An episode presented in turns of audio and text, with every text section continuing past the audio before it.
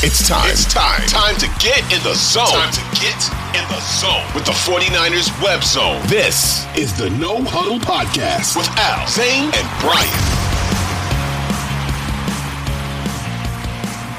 We are the 49ers Web Zone No Huddle Podcast, part of the Audacy family, and we cover the team that is a content monster. There is never a shortage thing to talk about with the San Francisco 49ers, Brian. And you know, we were talking, we'll text each other back and forth because, especially in the off season, we need topics, right? Yeah. So we'll throw back and forth, right? Oh, hey, do we want to talk about second year players? Do we want to talk about the future of Brandon Aiyuk? And then the owners' meetings happen, Brian. And all of a sudden, we just got tons of shit, right? Uh, yeah. And, and, not, I mean, arguably none of it positive, right? that's that's the other well, thing. Or, or I guess it depends on how you take it. But yeah, I guess it depends on how you look at it. But John yeah. Lynch comes out, and uh, John Lynch has been saying some stuff that leads you to think he doesn't love Trey Lance right now, or doesn't love the way things have gone. And he comes out and says something I didn't think was at all controversial. I thought it was obvious when he says, with the way Brock Purdy's played, he's the leader in the clubhouse if he's healthy. I, I mean, that's as plain as day. I mean, the Niners scored at a rate they did last with the last time they did was Steve Young that they scored at this rate. That was how good the offense was. So he played terrific. Everybody around him played well. Everything clicked. Of course, he's the leader in the clubhouse.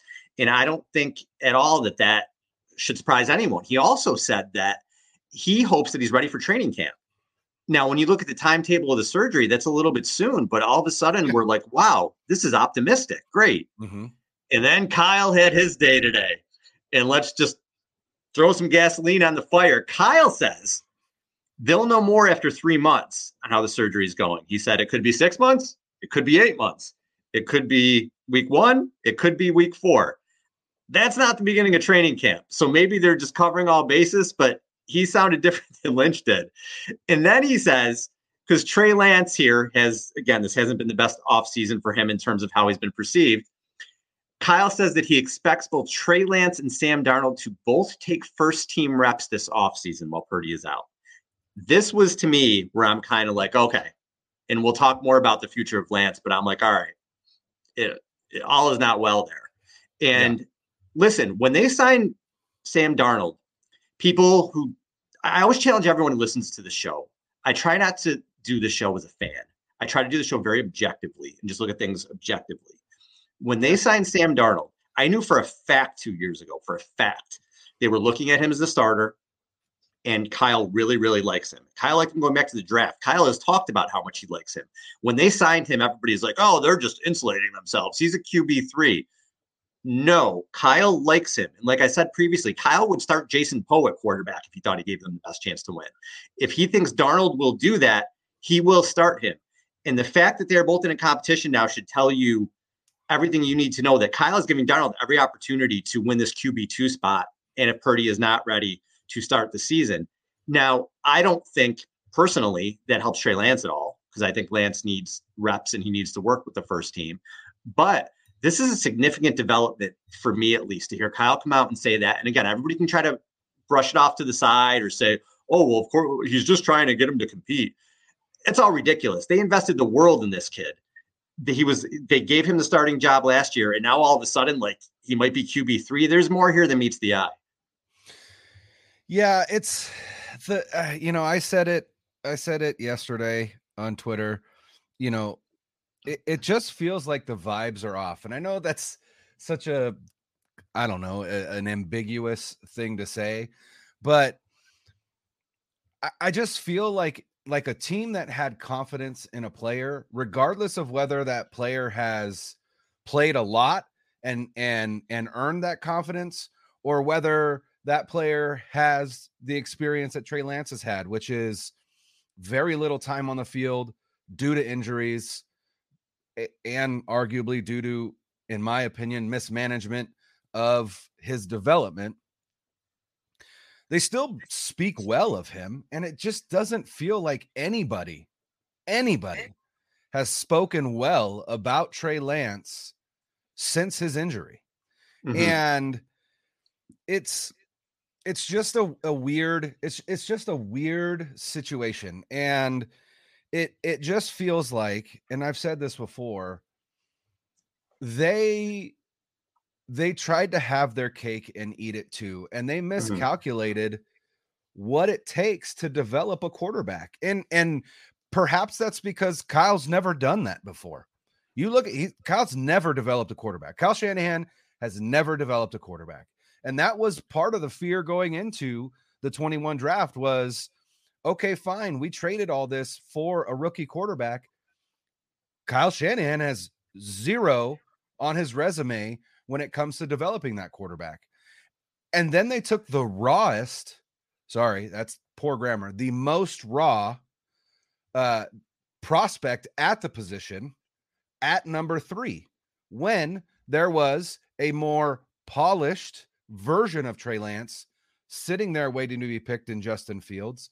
And then there was the Mac Jones, you know, prospect, right? Which would have Mhm. been essentially a, in my opinion, a Jimmy Garoppolo retread who was just younger and cheaper, right? And that's and I feel like that's bore itself out in in Mac's career so far in New England. But I don't think there's anything wrong with saying Trey Lance needs to earn the position. He needs to earn QB1 and he needs to and he needs to to to compete, right?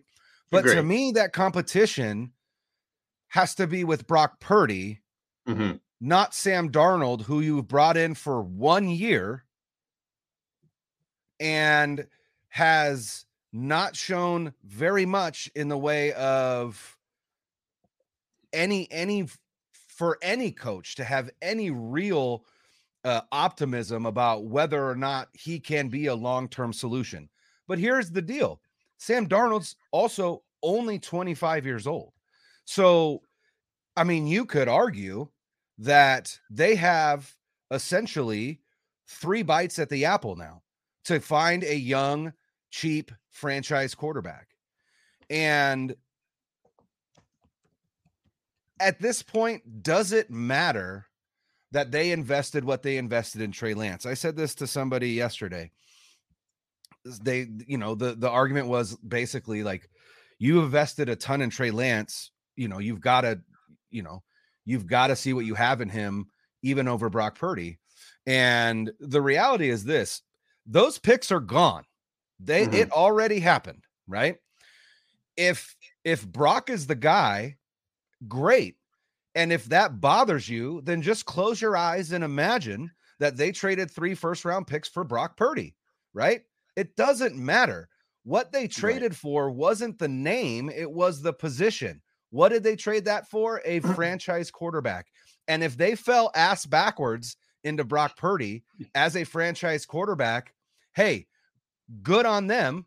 It doesn't, it doesn't, it doesn't mean that they got it right. It doesn't mean that the process was good, but Mhm. they lucked out and they found a guy, right? Because the guy that they initially picked got hurt.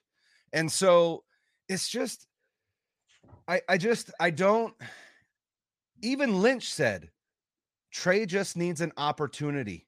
He just needs an opportunity to play. And then the next day Kyle Shanahan says, "Yeah, and he's going to get that opportunity, but he's going to split it with Sam Darnold." It makes zero sense. And it just to me screams we don't have a plan. Right. And, And we never did. And they never we have. Never did. and that's and that's it can be two things. They can have made one of the best rosters in the NFL from garbage, which they did. They inherited arguably the worst roster in the NFL, and they've turned it into total, arguably the best or one of the best rosters in the NFL. They did that, but in also also doing that, they've also screwed up the quarterback position or mismanaged it in a lot of ways. So let's go back and let's look at how they've mismanaged the quarterback position. Let, let me back this up. Okay.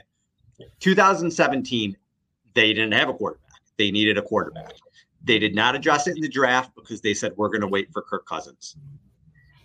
They missed. They passed on Patrick Mahomes. They passed on Deshaun Watson, and Trubisky has turned into a good QB, but they did not make a move there. Then they trade for Jimmy Garoppolo, and they give him a huge contract after five games. Now, 2019, it worked great. There were injuries with Jimmy and things like that, but they soured on Jimmy very quickly. By 2020, they were ready to move on. And in the off season following the 2020 season, they were looking at anybody and everybody publicly. They wanted Stafford. They looked into Darnold. They looked into Carson Wentz. And they were they had a package that they were going to trade for Deshaun Watson before the legal troubles came up. Now the legal trouble, troubles come up and they pivot with that package or something close to it, and they trade for the number three pick. Did they panic? I don't know. But what they did was they traded up and took arguably the greenest quarterback prospect we've ever seen. We've ever seen 318 college attempts, and he played one game because of COVID the previous year. He what, what was he a safety in high before that or whatever? He he he was so green, and you don't draft him into a team that's bad that's going to say, "Listen, you're a project. We're going to work with you." You draft him into a team that is ready to win the Super Bowl, and he wasn't ready. Well, he's green, but then on top of that, what happens? Lance has had a really rough go of it. He wasn't ready in a preseason game. He hits his finger on a, on a helmet or whatever he whatever he broke his mm-hmm. finger on or hurt his finger on. Yep. Screwed him up for a while, and then he he gets to play in a game, and he hurts his knee. He's out again. So he had a and really his, rough first season because he was and his finger still affected his throwing, which is why he wasn't yes. throwing in that Arizona game. That was admitted that his finger affected yep. him for a really long time into the season. So he's had a really rough go of it so far. Then finally, it's his chance in 2022, this past season. And again, this team is loaded and ready to go. He still hasn't had any. He's had 420 total attempts in his career. That's less than than starters have in three fourths of the season nowadays. He gets hurt again, and he's out again. This time, a major injury. He's had no chance to get any kind of rhythm.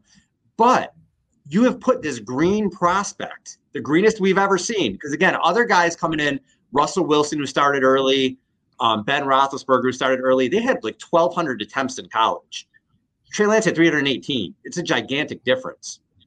So he's never really had a chance to grow. And we knew he had accuracy issues. We knew that, but he's never had a chance to grow. And now the Niners are kind of like, well, our window's another couple years. He ain't getting a chance with us.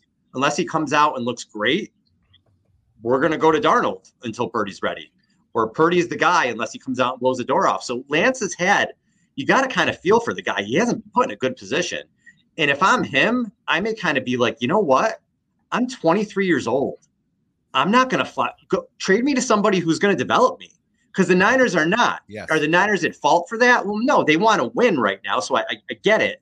But it goes into my point of they've done a phenomenal job with the roster but the decisions they've made at quarterback have been suspect at best. And yes, both can be true. Purdy had 475 attempts as a sophomore, and he had 1,467 attempts total in college. Just again, for sake of reference. Yeah, and he's 40, played 40 plus stars.